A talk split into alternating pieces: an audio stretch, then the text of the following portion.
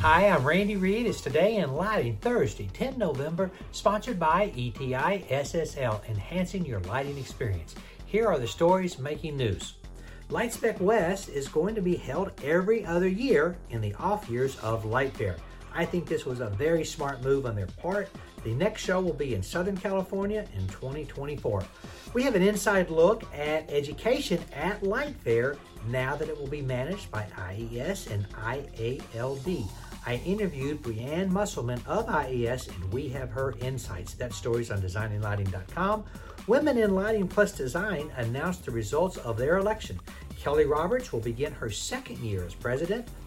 Alessa Owego is the president-elect. Congratulations to the new board.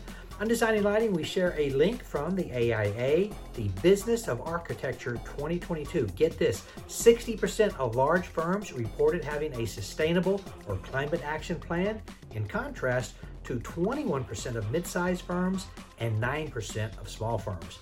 Lumileds released two new standard integrated modules the Luxeon XR HL2X and the Luxeon XR5050HE which has 184 lumens per watt and 70, 80, and 90 CRI options across the entire CCT range.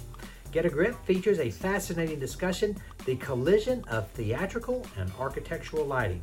And yesterday, the Dow dropped 647 points, NASDAQ down 263, Acuity was down 359, but all of the European companies were up. That's it. Go light up the world. Have a great day. Pray for peace.